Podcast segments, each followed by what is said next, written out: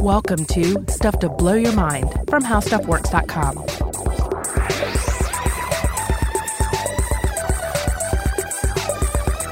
Hey, welcome to Stuff to Blow Your Mind. My name is Robert Lamb. And I'm Joe McCormick, and today we are going to be exploring a ghost light of astronomy.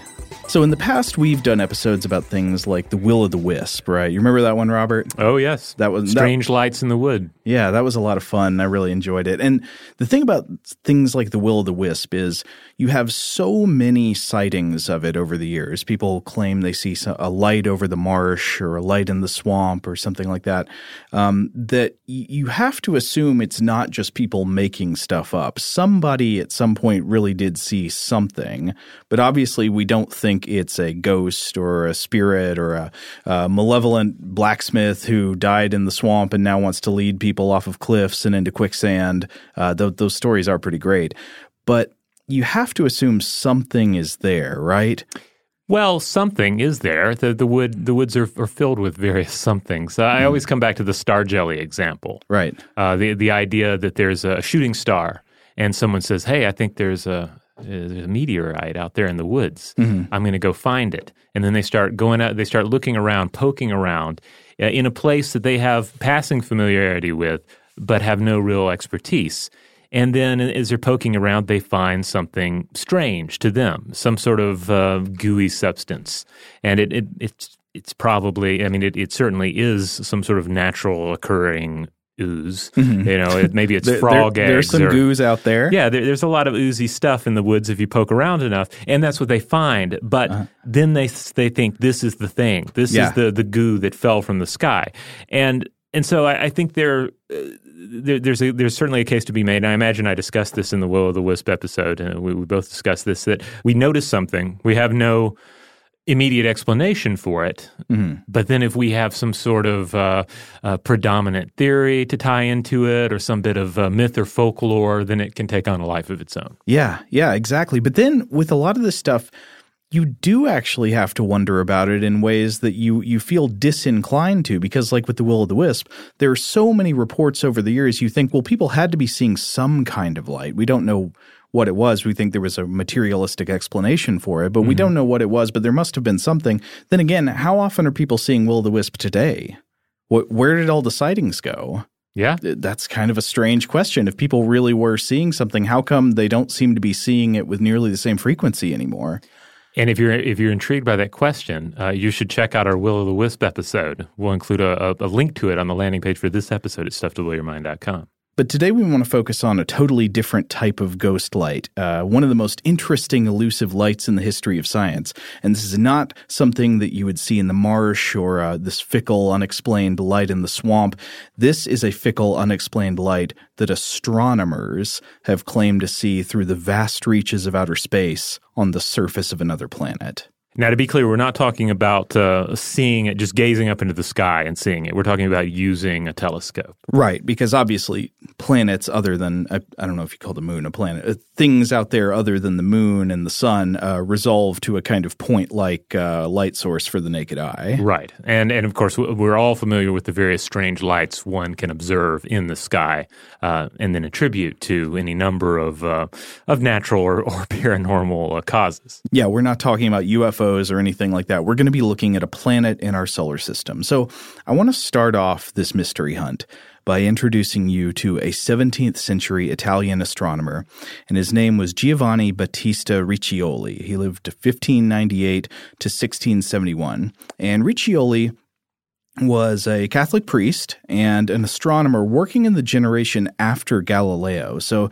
this was a great time of innovation and progress in astronomy, right? So you've had Galileo's uh, strong case made for the Copernican cosmology, right? And and you've had Galileo improving telescope optics, and and so the people working at this time to peer into the night sky had a lot of new ideas and a lot of new technology available to them. Yeah, better able to see and model uh, our observable universe. Exactly. Riccioli was also a very important lunar astronomer, and he made detailed maps of the Earth facing side of our moon. As we know, the moon is tidally locked with planet Earth, so we always see the same side of the moon, and that side has a bunch of uh, topographical features like seas and craters. And so a lot of the names of the features on the surface of the moon come from Riccioli's original nomenclature, like the Sea of Tranquility and so forth. But on January 9th, 1643, Riccioli was examining the planet Venus through a telescope when it was in its crescent phase. So, what does it mean for Venus to be in a crescent phase? The easiest point of comparison for this would be our moon, right, which goes through phases of its own. You've got full moon, gibbous, crescent, new moon. Uh, and of course, the moon orbits around the Earth, and as it does, it's always day on the side of the moon facing the sun, and night on the side of the moon facing away from the sun. And so the type of moon we see depends on how much of the day versus night side of the moon we see facing the Earth. So when the moon is between the Earth and the sun, we're looking at the dark nighttime side of the moon and we get a new moon. And when the moon is on the opposite side of the Earth from the sun, we're seeing the bright daytime side of the moon, so we get a full moon. We're always looking at the same side of the moon, but it uh, but sometimes it's day, sometimes it's night on that side that we can see. Uh, and then, of course, in between those phases, there there are crescents and stuff like that. So a crescent moon happens when the half of the moon facing us contains mostly the moon's night side, and then a little sliver of the lit up day side.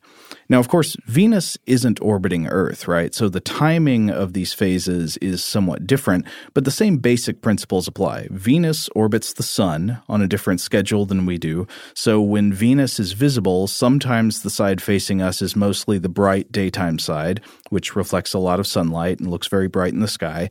And other times when Venus comes sort of between the Earth and the Sun, as you can imagine, if you picture this, the Venus orbits inside the Earth's orbit, so it sort of comes between the Earth and the Sun. The side facing us is mostly or entirely the darkened nighttime side of Venus that's facing away from the Sun. And Robert, I bet you've read about this before, but of course, the, the phases of Venus play a role in the history of establishing how the solar system works, right? Like this was a point of contention for Galileo and, and his critics during during the time he was alive. Yeah, I mean, this is this this all um, makes for a, a major advancement in just celestial mechanics, just understanding how the, the, planets in our solar system are moving. Exactly, because the first time we actually know of that the phases of Venus, that seeing it as so, sort of more darkened or more or more bright and more daytime side, uh, the first time these phases were observed through a telescope and described was by Galileo, and this was in the early 1600s. And at the time, the phases of Venus were more than a curiosity; they were a kind of brutal line of evidence against the Ptolemaic geocentric model of the universe. And the reason for this is that Galileo showed with the telescope you could look at Venus and that it had phases just like our moon. But he observed that unlike our moon, Venus had a full phase when it was roughly in the same direction in the sky as the sun. So think about that. You're looking toward Venus and it's in pretty much the same direction as the sun, but the, the side we can see of it is all lit up and bright. The moon's never like that. When the moon's in the same direction as the sun, the side of it we can see is dark. So if all of the planets and the sun went around the Earth, how would it be possible for Venus to appear full to us, lit up in daytime side, when it's in the same direction as the sun? It couldn't. We're forced to um, to reevaluate uh, the the entire structure of our of our solar system. Exactly. Yeah. So what this showed was that Venus, because it showed a full phase at the same time that it was in the same direction as the sun, it couldn't be between the Earth and the sun. It had to be on the other side of the sun from us, which meant that Venus was not orbiting Earth; it was orbiting the sun. And so Galileo first published this argument in his 1613 Letters on Sunspots, which was a sort of series of letters that he turned into a pamphlet and which turned out to be the first place Galileo actually officially endorsed the Copernican model of the solar system, in which the planets go around the sun instead of everything going around the Earth. And of course, we all know that this was kind of a this was rather a controversial theory at the time. It uh, uh, it was not well received by uh, by some powerful individuals. Yeah, exactly. I mean, this put Galileo on course to have extreme conflicts with both the scientific and religious hierarchies of the day. Mm-hmm. Uh, pe- uh, people forget that it wasn't just the church that was persecuting Galileo. I mean, a lot of his scientific colleagues just thought he was wrong for reasoning, you know, for reasons of their own. Yeah, there were a lot of people that were were very invested in the previous model. He's mm-hmm. really uh, changed everything. Whether you were looking uh, up at the the stars with a with a with more of a scientific uh, mindset or a purely religious one. Exactly. Uh, but anyway, so when an astronomer looks at Venus in its crescent phase, they're seeing mostly the night side of Venus, right? And so you've got this sliver of daytime that's separated by what's known as the terminator line. The terminator line is the boundary between the night side and the day side on the surface of a planet. And if you've never seen this, uh, it, it, can be very haunting. Like if you view the terminator line on Earth from the International Space Station, mm-hmm. there are videos of this you can look up online where the, the, the station is rapidly orbiting the Earth. You see the ground beneath passing along, and it's the daytime side of the planet. And suddenly suddenly this curtain of dark just sweeps over the face of the planet. Yeah. Uh, it's it's kind of terrifying to see, actually, but also very beautiful. It's it's worth looking up.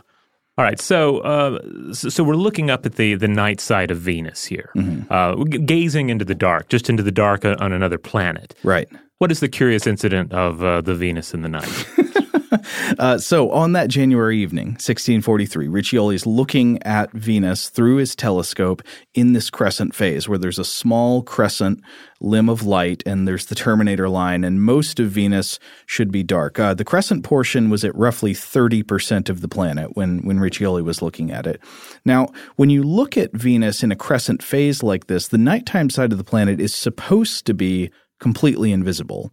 It's so dark compared to the brightly lit up crescent of the daytime side that you shouldn't be able to see it at all. The daytime sliver of the planet should be like a bright melon rind floating in space by itself with nothing else there. But when Riccioli looked at it that January evening in 1643, something was not right.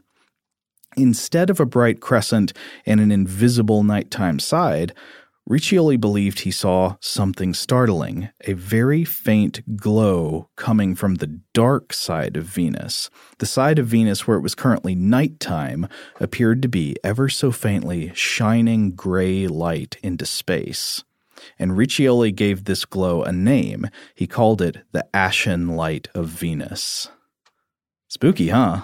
Yeah, it has a it has it certainly has a an ominous ring to it. Yeah, it, it's funny how if you just give something a really good name, it'll end up getting a lot more attention than something that doesn't have a good name. Mm-hmm. Uh, and and I think that's probably the case here. The Ashen Light, I think, maybe gets more attention from amateur astronomers trying to find it and stuff like that than a similar observation would be if it was just called something very mundane. Yeah, it sounds like a uh, like like a, a, nu metal album from. Uh, uh, from the early 2000s. So people were, were, were like, "Yeah, let's look for that Ashen Light." I'm pretty sure there is a is a metal band called Ashen Light. you just know it happens, right? Yeah. It's like no, there's nothing left. The metal bands have scoured the earth. It's like going through a post-apocalyptic wasteland that's been picked clean of every bit of canned food and ammunition and everything you think you might want. If there's an idea or an ordering of words that sounds cool, it has been scavenged by a metal band in Ohio somewhere. I don't know. I have a feeling that before we make it through this this episode, we'll have found something that uh, some fledgling metal band can latch onto and embrace as their name. But anyway, the Ashen Light itself. So, ever since Riccioli's original sighting, other astronomers, both professional and amateur, have been looking for the Ashen Light, and a lot have claimed to see it, but many others have looked when it should be visible and found nothing. So, this controversy exists. Does the Ashen Light really exist? And if it does exist, what is it? What is making the nighttime side of Venus glow? On that note, we're going to take a quick break. And when we come back, uh, we will discuss uh, subsequent sightings or claims of sightings of the Ashen Light and uh, some ideas about just what it could be. All right, we're back. So we've been discussing Giovanni Battista Riccioli's original sighting of what he thought was the ashen light on the night side of Venus in 1643. And here's how he described it. So he said it appears to be a dull, faint glow, some sort of gray, somewhat like earthshine on the dark side of the moon. Now, what is earthshine? That's when the moon is in a crescent phase, meaning most of the moon's sunlit day side is facing away from Earth, and most of the moon's darkened night side is facing toward Earth, and light from the Earth shines on the nighttime side of the moon to produce a soft, gray, glowing reflection. But the ashen light is allegedly even fainter than the earth shine on the moon because we know the earth shine on the moon exists. We've got evidence of that. Uh, the, the ashen light is still controversial. So you've got all these claims of sightings of this dull brownish or copper or gray light on the other side of Venus. Now, where do some of these sightings come from? Uh, one of them was by William Derham in 1714. So that was apparently the next sighting after Riccioli. Uh, 1714, the English natural philosopher William Derham was observing Venus through a telescope and he called the light a dull, rusty color. Then you had actually a big name in the history of astronomy, the German born British astronomer Sir William Herschel. Oh, yeah, yeah, major name there. Uh, so he lived 1738 to 1822. And Herschel was the discoverer of Uranus in 1781, which was extremely significant because I think a lot of people don't really it's got a, a, mythological name right like the other planets so mm-hmm. a lot of times i think people assume that uranus was known about by the people who believed in the god Uranus uh, or Uranus, I, I, guess, however you say it. Uh, both both are uh, correct. Just one's more funny. So let's stick with Uranus. But yeah, the Uranus was actually discovered in 1781. It was this was extremely significant because it was the the first discovery of a new solar system planet since ancient times. The ancients had been able, uh, even before telescopes, to see planets like Jupiter with the naked eye. So to be clear, at this point, we've we've already established that it's not just one individual who saw it, and it's not just uh, and, and and and also we're talking about like noted astronomers of of their day here. Uh, yeah. Not mere amateurs who just happened to pick up a telescope and, and gaze, hopefully, up at Venus to see what they could see. No, th- these were respected astronomers and observers of the sky. Th- these are people who uh, we can talk about this more in a minute, but they're people who you wouldn't expect to be hoaxing. You mm-hmm. know, it's not like somebody's just like, oh, yeah, yeah, yeah, I saw a will o' the wisp in the swamp. Yeah, it was great. But then to be clear, too, whereas the will o' the wisp already has like supernatural connotations to mm-hmm. it. This was more of a, a, purely scientific observation without getting into some of the possible reasons that could be attached to it. Uh, just gazing at another planetary body and, and, and seeing some sort of illumination or seeing just anything, mm-hmm. any kind of phenomena that, that could not be easily explained. I mean, that's kind of par for the course of gazing up at other planets. I mean, I would be shocked if over the years somebody at some point didn't uh, claim that the ashen light was caused by by, I don't know, the fires of hell burning on the surface of Venus where all the damned and, and heretics went. Yeah. I mean, just think of Herschel, for example, here. Mm. Like, which is the the crazier thing? Which is the bigger moment in his life? Oh, yeah, I saw some this light that this other guy was talking about. I saw it on on the, the dark side of Venus. Right. Versus, I've discovered a new planet. Yeah, he there's a new planet. exactly. That's a good point. He didn't need to be like attention seeking or yeah. anything. Uh, there's no reason really for Herschel to claim to see this without actually seeing it. Though, of course, he could be mistaken about seeing it. Right, and, and we're discussing it in hindsight, uh, the the ashen light is more of a mystery. Yeah. Versus the this, the the awe that would have been uh, associated with discovering a new planet, because like you say, we've known of of Uranus our entire lives. It's just it's one of the planets you memorize, mm-hmm. and we often fall into the trap of just thinking that humans have known about it for ages. Yeah, exactly. Uh, so another observer in the 19th century, Thomas William Webb in 1878. He was a British astronomer, he was a reverend, and he claimed he saw the light in 1878 on January 31st with a 238 millimeter reflector, so a you know mirror-based telescope. Uh, and he writes, "quote On January 31st, after having many times looked for it in vain in former years, I saw it without specially thinking about it, with powers of about 90 and 212 on my 9. 1.38 inch or 200, 238 millimeter mirror coming out at intervals rather paler and browner than the twilight sky, and equally visible when the bright crescent was hidden by a field bar.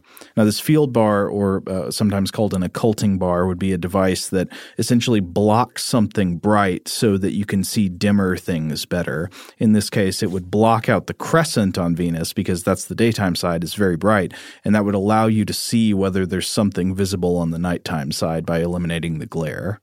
Oh, and I also want to point out for anyone who latched onto the fact that this guy was a, a reverend, um, it, a number of these sort of gentlemen scientists of the of the day uh, uh, were also religious individuals as well. So that's not really uh, that uncommon. Oh yeah, especially in the history of astronomy, you see tons of astronomers who were affiliated with, for example, the Catholic Church yeah. or with the Church of England or something like that.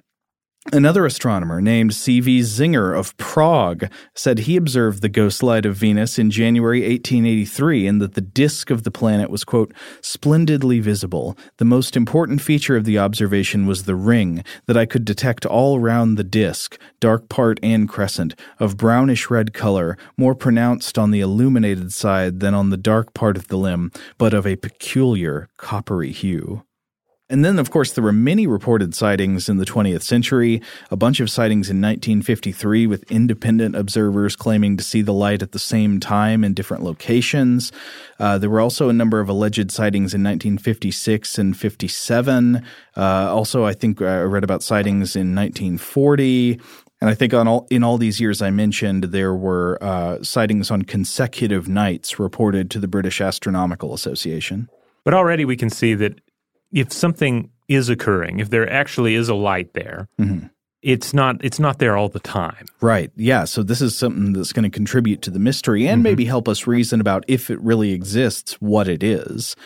Um, now, you may be noticing so far that we're all talking about visual sightings, not about capturing images of it. Now, that'll that'll play into our discussion in a minute. Just to mention a couple more sightings, real quick. Um, and Dale Cruikshank, a planetary scientist at NASA Ames Research Center, and William K. Hartmann, another planetary scientist, they observed Venus at inferior conjunction. Now, that conjunction is when planets line up in a line. So, inferior conjunction would be when the Earth, Venus, and the Sun uh, line up together with Venus on the same side of the Sun as the Earth. I guess obviously it would have to be on the same side of the sun as the Earth if we're uh, observing it. Now, the the, uh, the the thing here that I'm sure is jumping out at everyone, though, as we mentioned these dates, is that that none of these dates are particularly recent, and it's it's easy to just assume that okay, as as as our, our technology increases, mm-hmm. as our ability to view and capture images of Venus increases, if sightings go down then uh, that's that's a huge red flag. It absolutely is. That's a very good point, and something that other astronomers uh, we we will talk about later in the episode have pointed out. But yeah, it seems that while there have been all these numbers of sightings, sightings apparently get more rare as our ability to capture faint images with astronomical equipment becomes better. Uh, so uh, Dale, Dale Cruikshank and William Hartmann that I mentioned a minute ago, they did not capture an image of it. They drew an image of it based mm-hmm. on their visual observations.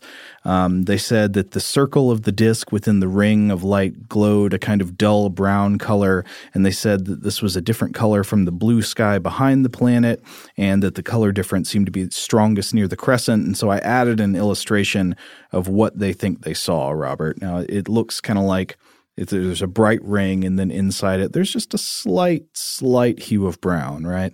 Right. And I'll try to include this image on the landing page for this episode at stufftoblowyourmind.com so other people can, can see what we're talking about as well. Mm-hmm. Uh, just one more alleged sighting the English astronomer Sir Patrick Moore, who passed away unfortunately in 2012. He claimed to have seen the ashen light many times throughout his career, including a sighting in 1980 that he regarded as sort of unmistakable and which he described as looking like Earthshine on the moon. Now, despite all of these claims of observations, as we've been discussing, there is emerging a pattern of like uh, questions that somebody skeptical of this phenomenon should should should be asking, right? Uh, the British astronomers, Dr. Paul Abel and Pete Lawrence, writing for BBC Sky at Night magazine, write about how part of the problem with the Ashen Light is that all the claimed sightings over the years have just been people claiming to see it directly with their eyes mm-hmm. through the eyepiece of the telescope, and no one has ever captured a good really unmistakable photo or digital image of the glow. And they discuss how lots of astronomers have searched for the glow over the years and never been able to see it despite earnest attempts many, many years in a row. For example, the famous American astronomer Edward Emerson Barnard tried to see it, but he never could. And the authors themselves at the time of writing claimed they've never been able to see the ashen light. Yeah, all you have here is observation data. You have no like like hard measurements of it based. Uh, I mean, besides what can be made with the human eye and then recorded, which opens it up to a number of different errors in cognition and memory mm-hmm. encoding that can occur.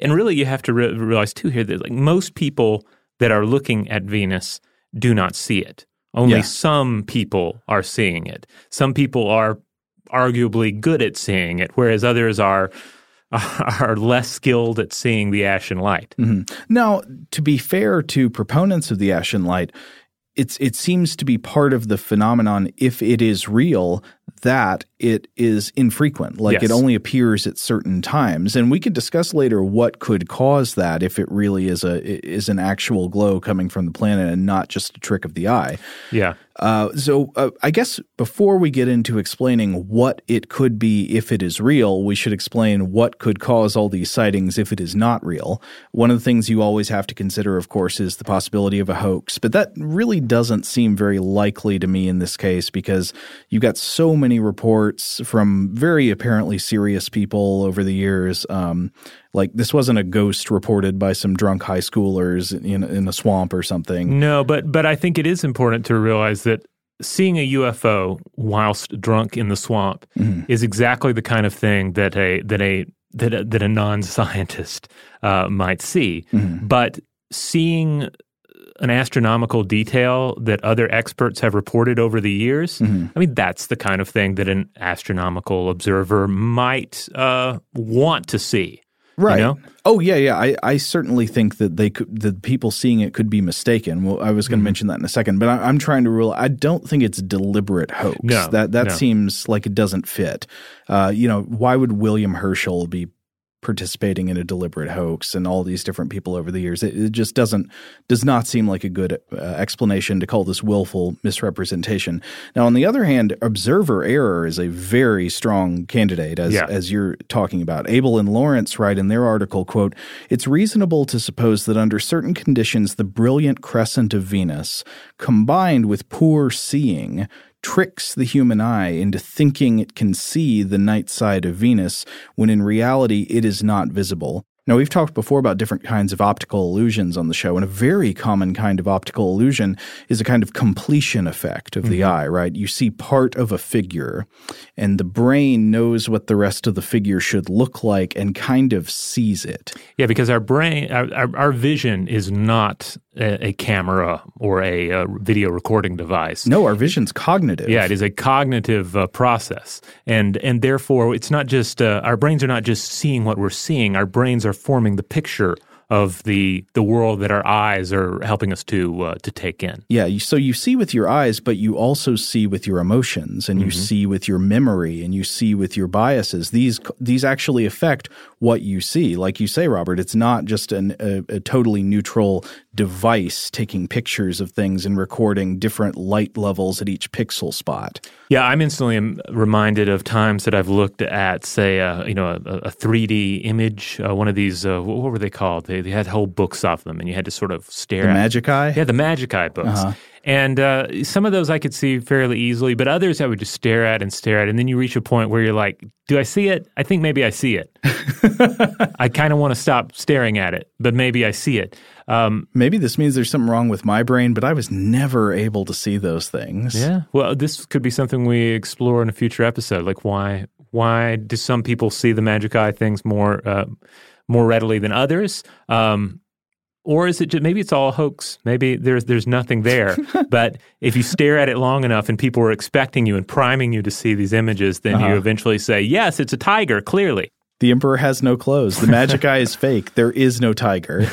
It's all just gibberish. Everybody's like, "Oh yes, yes, I see the fleas." Mm-hmm. I mean, I've also had that situation with. Uh, I mean, I'm, I'm being a, a little uh, glib here about the the magic eye, but I, I've had that situation with uh, the attempt to observe something supernatural, the, like the, the, the desire to say see a spaceship. Oh, you know, yeah. as a kid, like look up at the stars and and maybe uh, you know you're afraid to see something, but you also you just want to see something. Mm-hmm. Staring into the woods and hoping to see a ghost, that kind of thing. And uh, I never did see anything of that nature um, in, in either case. But there's this you can feel this straining at time, like like do I see something? Do I see something? Like it, almost like you're pushing yourself up to that line of telling yourself you see something. Oh yeah. Uh, you know whether you're willing to actually cross that line, uh, you know, or not.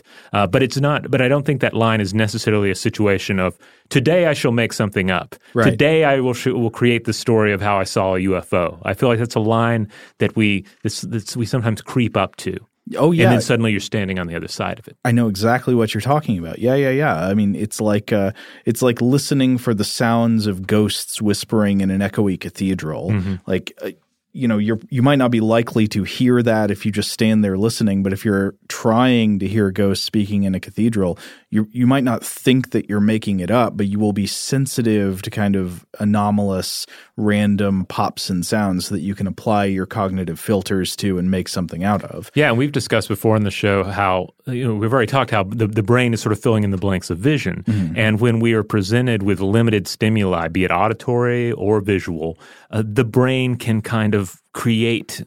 Uh, patterns where there are no patterns. It can create a voice where there is no voice, a sound where there is no voice, and and ultimately you're talking about astronomical data that is limited visual stimuli. That's right. But then again, I, I, I also don't want to go over the edge and be too dismissive because you've got a lot of reports over the years. Yeah. A lot of reports. Yeah, undeniable. And uh, again, getting back to that that very important point that whatever it is, if we're just if we were just to assume, yes, there is was an ashen light on Venus, mm-hmm. like you said, it is clearly not observable all the time. So it's not something that can be eh, as rigorously tested as, say, the the idea of canals on Mars, which we'll get to in a bit. Right.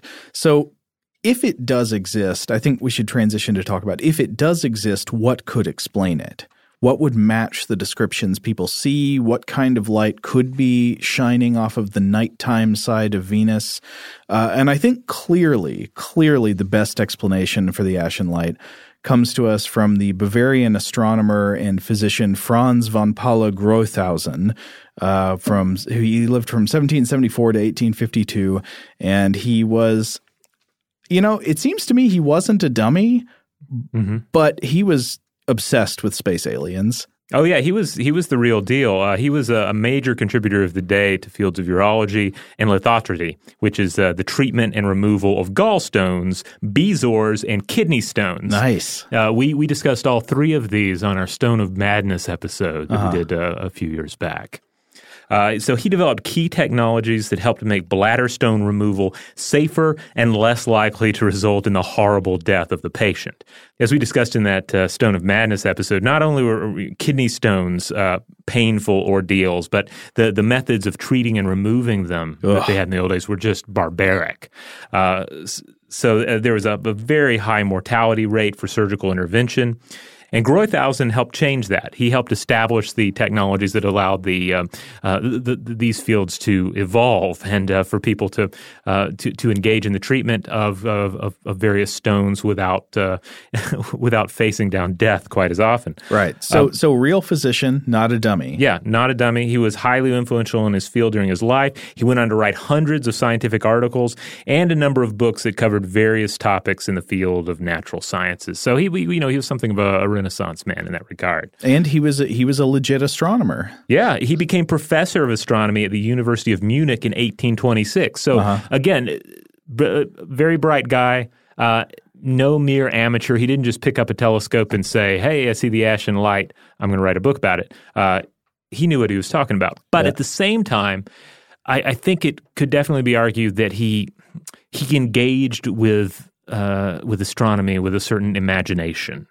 Uh, Well, nothing wrong with imagination, but you, you should remember the difference between imagination and good theory. Yeah. So, for starters, uh, he believed Earth's moon was habitable, which is not a crazy thing to, to think. There are people today who think that, that, yes, given appropriate technology, we could live on the moon. And and it certainly wasn't all that unusual back then. A lot of people Right. thought stuff like this. But what's more, he also identified what he took to be structures on the moon.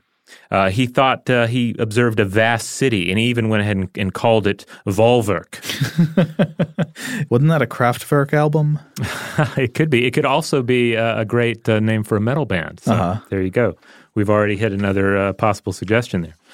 So again, he's uh, he's he's not a nobody. He's making this this uh, this this claim.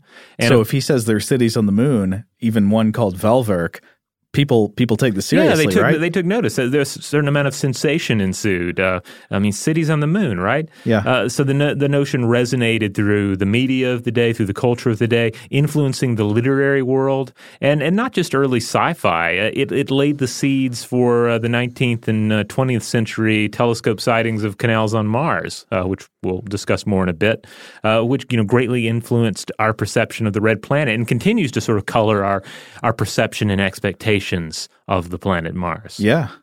Uh, it also, uh, again, influenced uh, literature. Uh, Alfred Lord Tennyson uh, wrote of uh, of these lunar cities in his poem Timbuctoo. Oh, cool. He wrote, "I saw the smallest grain that dappled the dark earth."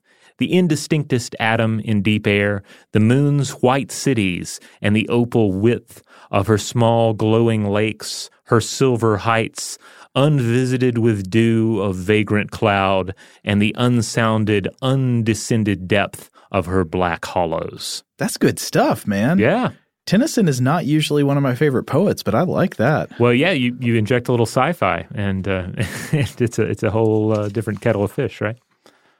I should also point out that Gruithuisen, uh, you know, it, it wasn't all just cities on the moon uh, in terms of his astronomical contributions. He also suggested uh, that lunar craters were caused by meteorite strikes, which is reasonable. Right.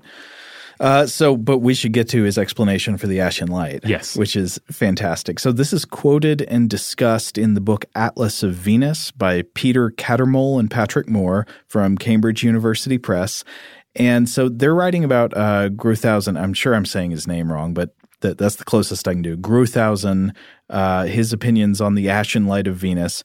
And so apparently Gruithuisen noticed that astronomers had claimed to see the light in 1759 and then again in 1806, which means that the main previous sightings in his lifetime were separated by 47 Earth years, which is 76 Venus years. And Gruithuisen wrote, quote, we can assume that some Venusian Alexander or Napoleon then attained universal power. If we estimate that the ordinary life of an inhabitant of Venus lasts 130 Venusian years, which amounts to 80 Earth years, the reign of an emperor of Venus might well last for 76 Venusian years. The observed appearance is evidently the result of a general festival illumination in honor of the ascension of a new emperor to the throne of the planet. What do you think? Thumbs uh, up, thumbs down, Robert. I'm, I'm going to have to give a thumbs down to that. I mean, oh, why? Assu- I mean, assuming he wasn't just joking around, if, if mm-hmm. he's presenting this as uh, is, is anything close to a possible explanation, then it, uh-huh. it is a bit ridiculous. It's there's so many so many leaps of faith one has to take there. I think that's th- that's a terrible explanation, even if you think there's life on the surface of Venus. Because how would you be timing out the coronation process? Like, Yeah, you're, you're making so many assumptions about uh, about life on Venus.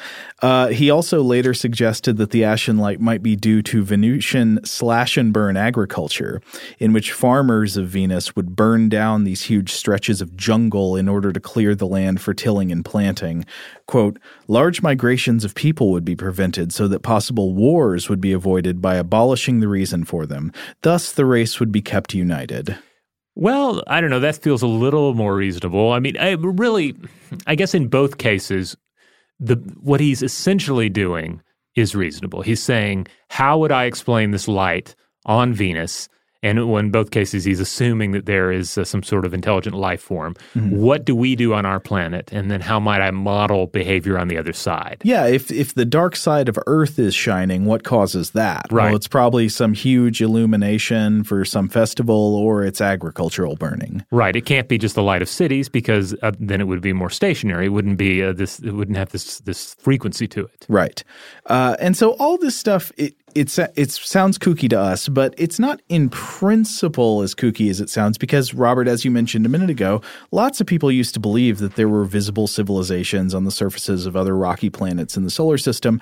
Uh, we've talked before about the American author and astronomer Percival Lowell. You know, he comes to mind who around the turn of the 20th century he was writing about the supposed canals of Mars, which we talked about. Uh, he thought that the canals of Mars were evidence of the handiwork of Martian civilization. Now, of course, later it was discovered that these observations that people thought were canals on the surface of Mars were illusions, and Mars does not have canals. Yeah, they were actually first observed in 1877 and then confirmed, uh, if you will, by various dedicated astronomers around the world. So uh, this is something that Carl Sagan actually uh, wrote a little bit about in the Demon Haunted World, uh-huh. Uh, his his book that uh, you know essentially about uh, science communication mm-hmm. and the struggle uh, between uh, uh, you know scientific literacy and uh, and our susceptibility to everything from conspiracy theory to pseudoscience. Mm-hmm. He wrote A network of single and double straight lines was reported crisscrossing the Martian surface and with such uncanny geometrical regularity that they could only be of intelligent origin. Evocative conclusions were drawn about a parched and dying planet populated by an older and wiser technical civilization dedicated to conservation of water resources. so hundreds of canals were actually mapped and named. Um, but uh, but just as with the Ashen Light, there were no photos. This was all based on observation through telescopes. Okay. Most astronomers did not see them, but some did. And Sagan, Sagan suggests that you know it, it might have even been more of a you know perceptual delusion. Right. But uh, but the, one of the key differences here is that canals on Mars that's something that you can keep looking for. Right. Uh, unless you're rolling out some elaborate um, explanation about canals disappearing or being hidden by secretive Martians, they're going to remain there. It should and be you f- can look for them. Yeah, it should be a fixed feature of the surface. Right. So as our observation abilities improved, uh, we found that they did not exist. When uh, Mariner 9 orbited the planet in 1971, uh, and Sagan was an experimenter uh, for that uh, mission. He said there were, of course, no canals at all, and nobody was surprised by this by that point. Mm-hmm. Uh, but but again, this was a perfectly testable situation, and the science uh, corrected our expectations and understanding of the surface of Mars. And yeah. now we understand, as we've discussed in the past, we understand more about the surface of Mars than we do about the uh, uh, the, the, bottom of uh, Earth's oceans. Yeah. Uh, yeah, and so th- that's a fortunate situation where this misconception could be cleared up, like you say. But uh, as you implied, the problem with the light on Venus is that it is observed to be infrequent and difficult to detect, very mm-hmm. faint, and it's not always there. So this makes it harder to verify or disconfirm through experimentation. Right. Now, as far as uh, as the idea of life on Venus, we actually just did a recent episode on the possible existence of life on Venus. But of course, as we know, if it were to exist, it would not take the form of a surface-dwelling agricultural civilization. Uh, the surface of Venus has an average temperature of over 450 degrees Celsius or over 850 degrees Fahrenheit, and that makes complex life pretty much impossible. Mm. If if life were to exist on Venus, astrobiologists generally think that it would consist of microorganisms living being dispersed in vapor droplets in the clouds of the upper Venusian atmosphere, higher up where it's cooler. So I guess we should get back to the question of the ashen light. It, is the ashen light like the canals of Mars? Is it just an observer illusion? And if not, what is the real cause? What could really make the nighttime side of Venus glow? All right, we're going to take a quick break, and then when we come back, we will continue. All right, we're back. So I think it's time to turn to a paper by William Sheehan, Klaus Brasch, Dale Cruikshank, and Richard Baum from the Journal of the British Astronomical Association in 2014. And the paper is called The Ashen Light of Venus, the Oldest Unsolved Solar System Mystery. And this paper tried to take a look at the ashen light to determine if it's real and if it is real, what could explain it. So they point out that many of the observations of the ashen light are very likely illusory, based on optical illusions or inadequate equipment, poor telescopes, all that stuff. But really, the question is not are some of the observations of the ashen light illusory? Obviously, some of them are, but are all of them illusory, or is there there's something real to it? And there's a problem they identify in that the term ashen light apparently appears to refer to at least three different kinds of observation scenarios. So one of them is you've got the dark side of Venus and it appears paler or the same brightness but a different color or darker against a bright twilight or daylight background. And then another type of observation is the planet is observed near inferior conjunction. Remember, that's when Venus, Earth, and the Sun line up with Venus and Earth on the same side of the Sun. So we're near that. And uh, they see the planet against a bright sky or in daylight, and the extension of the horns of the crescent planet seem to go all the way around the planet and form a bright ring. And they say this is probably due to scattering of sunlight from the planet's atmosphere. And then, third, finally, there's the true ashen light, in which the dark side of the planet appears as a brighter glow against a darker background sky. And it's that third category we're going to be most interested in here, right? Because that is that is the true ashen light. Yes, uh, though all three categories are met by various observations around the years. So, so the, they take a look at all of them, but that the third one is considered the true ashen light. And given the different uses for the term, obviously it can be hard to nail down an explanation that fits them all perfectly. I mean, this goes back to our Will o' the Wisp episode. Like, if you're trying to say, okay, if people really did see something, what's the best material explanation for it? You've got a problem in that the sightings are so different in the way they're described. Yeah, they range from the, the original and light to these descriptions of something that's more rusty mm-hmm. and uh, and sort of uh, yeah, like the color of dried blood. Mm-hmm. But there have been plenty of explanations proposed over the years. So, for example, how about the idea of earthshine?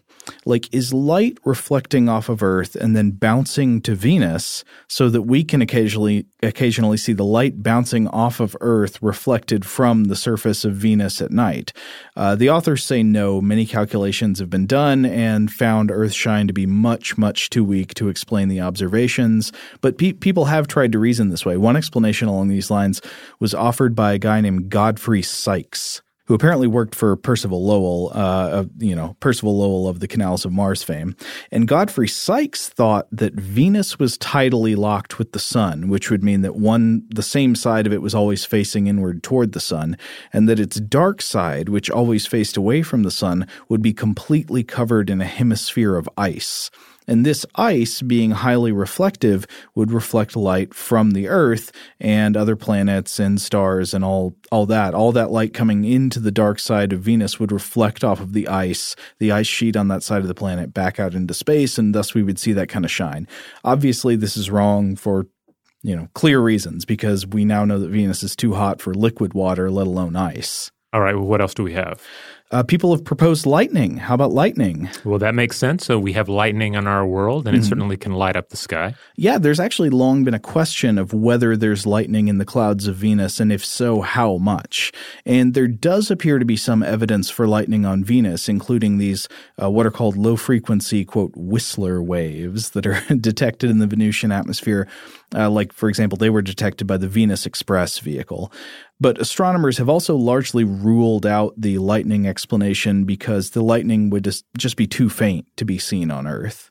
So the authors of this paper write, quote, the auroral and lightning theories have both been eliminated because though visible spectrum nightside air glow on Venus was discovered by the Venera 9 and 10 spacecraft and lightning has also been confirmed from spacecraft observations, the illumination they produce is orders of magnitude too faint to be detectable with the eye from Earth. So it's not just a little bit too faint, it would be way too faint. Okay.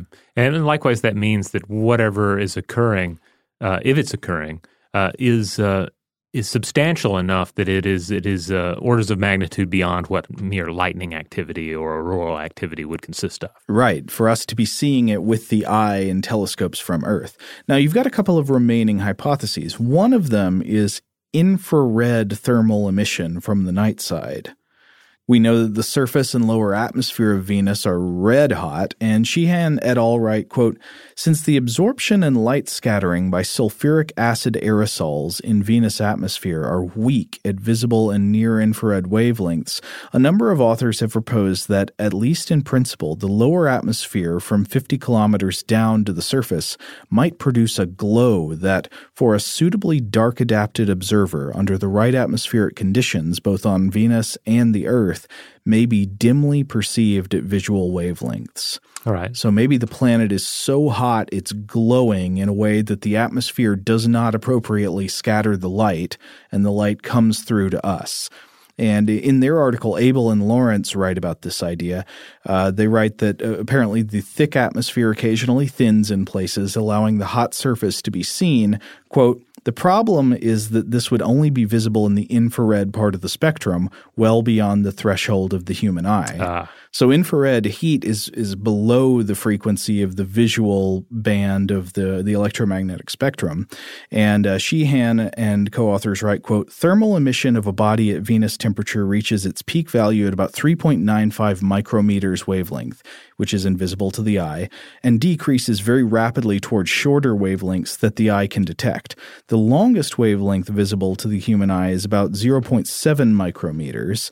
Using Planck's law, we calculate that when Venus is very near inferior conjunction, when at just a few degrees of separation from the Sun, the intensity of the heat emission at 0.7 micrometers is some 30,000 times weaker than the brightness of the sunlit sky. So the lowest possible frequency of light that could feasibly be seen by the human eye, the, the lowest frequency that's visible to us, is produced at far too weak an intensity on an object of the temperature of Venus compared to the sky around it. So yes, Venus is very hot, but not hot enough to glow in a way that we could see from Earth with the naked eye through, through a telescope lens. All right, so it, it has to be something else. Right. It, yeah, so it can't be the planet glowing from heat. So what's left? Pretty much just one hypothesis, and that's the hypothesis of oxygen emission. Huh. So in 1967, the Mariner 5 spacecraft did an early flyby of Venus and detected what was believed to be an ultraviolet, quote, night air glow on the dark limb of the planet. So there was a nighttime it, it, on the night side of the planet, the atmosphere was glowing slightly. And scientists at the time thought that this night glow on the dark side of the Venus might be due to chemical reactions in the atmosphere or possibly due to the atmosphere being bombarded by charged particles from the sun. And then later, the Mariner 10 vehicle did another Venus flyby in 1974, and it also found both a daytime and nighttime air glow around Venus, and it was found to be 10 times brighter than had been predicted. So this sounds really promising, right?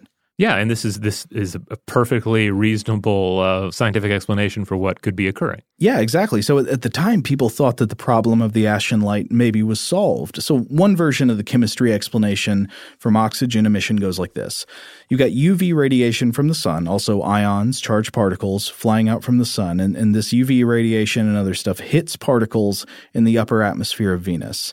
And the atmosphere of Venus is made made up mostly of carbon dioxide which contains one carbon atom and two oxygen atoms. And when the solar bombardment hits these carbon dioxide molecules, it splits them in two. And what it leaves in their wake when, when they get split up is you get a carbon monoxide molecule, which has one oxygen atom, one carbon atom, and then you get a single isolated oxygen atom. And single isolated oxygen atoms are not happy. They are lonely. They don't want to be out on their own. And they tend to recombine into other molecules. In this case, combining with other free oxygen atoms to form O2, two oxygen atoms together in a molecule. And when this combination happens, the atoms emit photons of light in the visible spectrum. Uh, it's often described as a green light. And apparently, this has been observed with instruments. Like, apparently, the Keck 1 telescope in Hawaii has previously spotted green light in the atmosphere of Venus, which is consistent with the light that would be emitted by free oxygen atoms combining to form O2 in, in the Venusian atmosphere. And that light was apparently also observed by the Soviet spacecraft Venera 9 and Venera 10. And what's more, this theory could help explain why there are some years when so many observers claim to see the light and other years in which nobody can find it, because this would depend on the atmosphere of Venus being bombarded by the sun. So, variations in solar activity could explain variations in the emissions due to atmospheric chemistry on Venus. Like when the sun is hitting the planet hardest, the oxygen emission becomes the strongest. Well, this sounds like a pretty strong theory. Yeah, right? it, it does. It, so far, at least. So, but is it is it accepted? Is this uh, is this anywhere near accepted? Unfortunately, not. The authors conclude that while this this theory probably has the best chance of being correct, ultimately they decide it probably is not the correct explanation. Ah. So they decided to investigate the validity of the oxygen emission hypothesis in the spring of 2012, and they used visual observation and CCD or charge coupled device recorded imagery uh, of with different telescopes and different filters. And observing visually, there were occasions where they thought maybe they saw the ashen light when they looked at Venus in 2012. The authors actually quote Johann Schröter saying, "It had the texture of thought." Oh well, that's it, that's a that sounds a lot like I'm making it up. Yeah. well, no, I mean, I think that's what they're saying yeah. is like they're sitting there looking at it, mm-hmm. and they think maybe they can see it, but they get the sensation that maybe they're seeing with with their mind yeah. as much as seeing with their eye. Yeah, this is uh, this is staring at the, uh, the, the the magic eye image. This is staring into the woods and trying to convince yourself you see something. Yeah. But of course, the authors here aren't aren't just trying to go by their own perceptions. Mm-hmm. They want to use neutral imagery to see if they can capture this somehow. So they used a special filter for green light, and with that special filter, they were able to detect a glow that could be imaged. I've actually got an image here uh, with a very creepy looking crescent and and some green light. I don't know if you can see that, Robert. It's the yeah, middle yeah. one here. Yeah, that that that is that is creepy looking. But the authors also used some planet simulation comparisons to establish that the red and green ashen light perceptions that they thought they saw and that were imaged were probably due to scattered light from the illuminated to the unilluminated side, and there was no actual ashen light detected.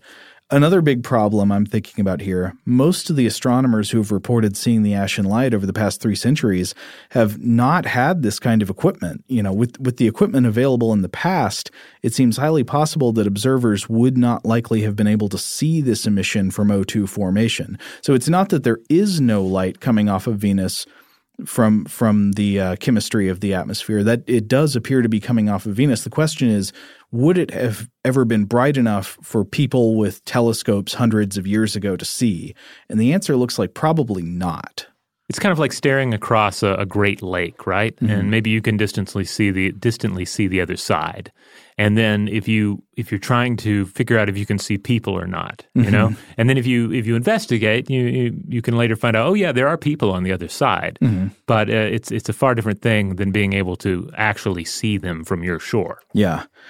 So ultimately, the authors conclude that though they don't know for sure, the most sensible explanation at this point is unfortunately the illusion hypothesis. Mm. That despite the many reports over the years by, by very respected astronomers, the phenomenon is most likely due to observer error and sort of optical artifacts from imperfect telescopes. And there's an example they give in, in their paper. In the early 1990s, there's a, there was a German astronomy writer named Daniel Fischer who produced an example of what he thought at the time was a directly captured digital image of the ashen light with a charge coupled device, you know, like a digital camera. Uh, unfortunately, it now seems clear that the image is actually just a case of what's known as filter leakage. Ah. And Fischer himself has accepted the fact that the image is, is not a real image of the ashen light and has actually come to strongly doubt the existence of the ashen light. So the reasons he gives are there are no good direct images of it captured by a neutral device. And then he, he says, quote, just as amateur planetary imagers have started getting really good, reports have dwindled. Mm-hmm. This is what we talked about earlier. It's kind of like you notice how as soon as cell phone cameras are everywhere, suddenly Bigfoot sightings and UFO sightings drastically drop off. Yeah, exactly. It seems like just as people should be really having the ability to capture this image by, on a neutral recording device, suddenly people aren't seeing it nearly as much as they used to. Uh, and so Fischer actually now thinks that the phenomenon is fringe science and calls it, quote, the Loch Ness monster of astronomy. Uh. Now, I don't think it's that bad because it's obvi- it's not a monster. There's no reason that you you shouldn't expect to to find some kind of strange chemically produced light on the dark side of a planet, right? That's perfectly plausible. Right. The question is just were people really seeing it or was it all tricks of the eye and tricks of the mind? And certainly, the more it became a mystery, too, right? It has Yeah. this appeal. Like you, the, the mere fact that we're talking about it uh, is is uh, is evidence of this. You know, I mean, Yeah. the, the ashen light of Venus. Who who doesn't want that to be real? Who doesn't want to to glimpse that and partake of the mystery as well? Yeah, exactly. So ultimately, the authors of the paper conclude, quote, none of the putative images of the actual ashen light can be regarded as convincing. They appear to be due to filter leakage, crescent glare, and excessive image processing used to bring out dark side detail. And yet, despite their doubts, they say it's still possible that the ashen light does exist, despite their inability to detect it.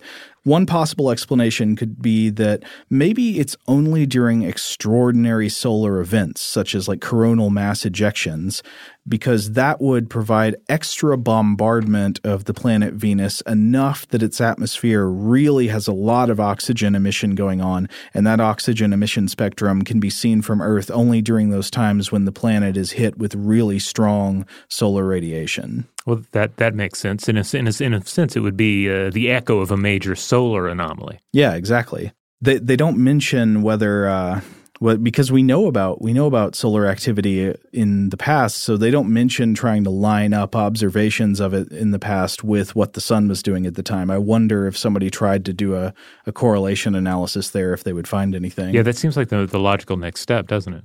But they write at the end, quote, For the time being, we can say no more. The ashen light cannot yet be laid to rest, though inevitably it becomes a little harder to believe in with each passing elongation. It might finally transpire that the longest standing mystery in solar system astronomy is nothing more than a stubborn illusion. But in the meantime, the observer who enjoys a challenge is encouraged to remain on the qui vive, or on the alert. So here's my. By the way, I had a crazy idea Okay. on the float. Here's my crazy question linking our two Venus ep- episodes. So First of all, I do want to say I accept their their uh, conclusion that by far the most reasonable explanation at this point seems to be observer error. But if it is real, what if there is microbial life in the clouds of Venus? And if there is, what if it's bioluminescent? How do you like that? Yeah. So, like, if the ashen light is real and it's the glowing equivalent of periodic algal blooms in the clouds on the hothouse planet. So, uh, yeah, I wonder about that. Astrobiologists, astronomers, planetary scientists, tell me why this is wrong. Well, I mean, the the the one idea that comes to mind here is that it, it would have to be pretty intense during these flare ups. It would have to be again an order of orders of magnitude above what mere lightning or auroral activity would consist of. Correct. Uh, and it's, I mean, it's difficult to. I mean, we've all seen terrific lightning storms. We've seen, uh, uh, you know, the, the aurora borealis, at least in uh, you know in, images of it, and it's uh, it's it's awe inspiring and also challenging to imagine some sort of biological phenomena occurring uh, uh, of the same caliber. You know, Yeah. but but then again, uh, I mean, It's a long shot, but maybe yeah. somebody at least if you if you know what kind of spectra that a bioluminescent organism in a cloud could produce, uh, uh, do the math. What does that? Is it possible? I mean, it kind of matches up really with the ideas of uh, like coronations and uh, and wars and slash and, and burn agriculture. Because what are these but um, but but infrequent bursts of activity that line up with uh, biological activity on our planet? So it, it, this could be, yeah, the the case of an intense season of mating, or even some sort of essentially a war. You know, I'm thinking about the way that that uh, different uh, uh, varieties of coral wage wars against each other for dominance, and there's just um, the and uh, the uh, you know the death that takes place at the the borders between the two. Uh, maybe the ashen light is that sort of phenomenon. The you know two different uh, rival species of uh, of bioluminescent uh, organisms uh, clashing. Uh, you know, micro microbial war in the Venusian clouds. That's a good. That's a good story. I like that one. Yeah. Well, here's another thing I want to know. Do we have any astronomers in, out there among you all in the audience who have seen the ashen light? Do you think you've seen it? If you've seen it, Uh, do you think it's likely you could have been mistaken? Are there reasons you have for thinking you were not mistaken? Uh, we would like to hear about this. Yeah, and anybody else who has any stories about uh, attempting to see something and that, that curious mindset that we're talking about, where you're you're sort of straining to see something you don't see or hear something you can't hear, uh, and what it's like to sort of creep your way up towards that line. Yeah, it's always shocking what our brains are capable of. Yeah, can't trust them. You can't. You can't. But it's all we have. I mean, it's not all we have. We have science. That's the, the, yeah.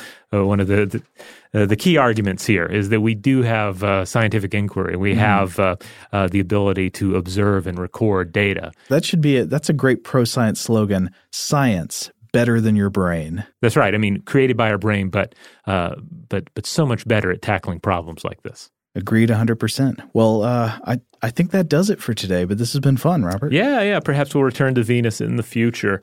Uh, for the time being, head on over to stufftoblowyourmind.com. That's where you'll find all the episodes of the podcast, including those past uh, episodes on Venus, including that Will o' the Wisp episode, and social media links. If you want to find out what we're doing on Facebook, Twitter, Tumblr, you want to see if we have some sort of a live tour in the works, there will be a tab up there for that. Huge thank you, as always, to our excellent audio producers, Alex Williams and Tari Harrison. If you would like to get in touch with us directly to let us know feedback on this episode or any other, to let us know if you've seen The Ashen Light or looked for it and not seen it, to let us know uh, uh, a topic you think maybe we should cover in the future, or just to say hi, let us know where you listen from, tell us who you are, you can email us at blowthemind at howstuffworks.com.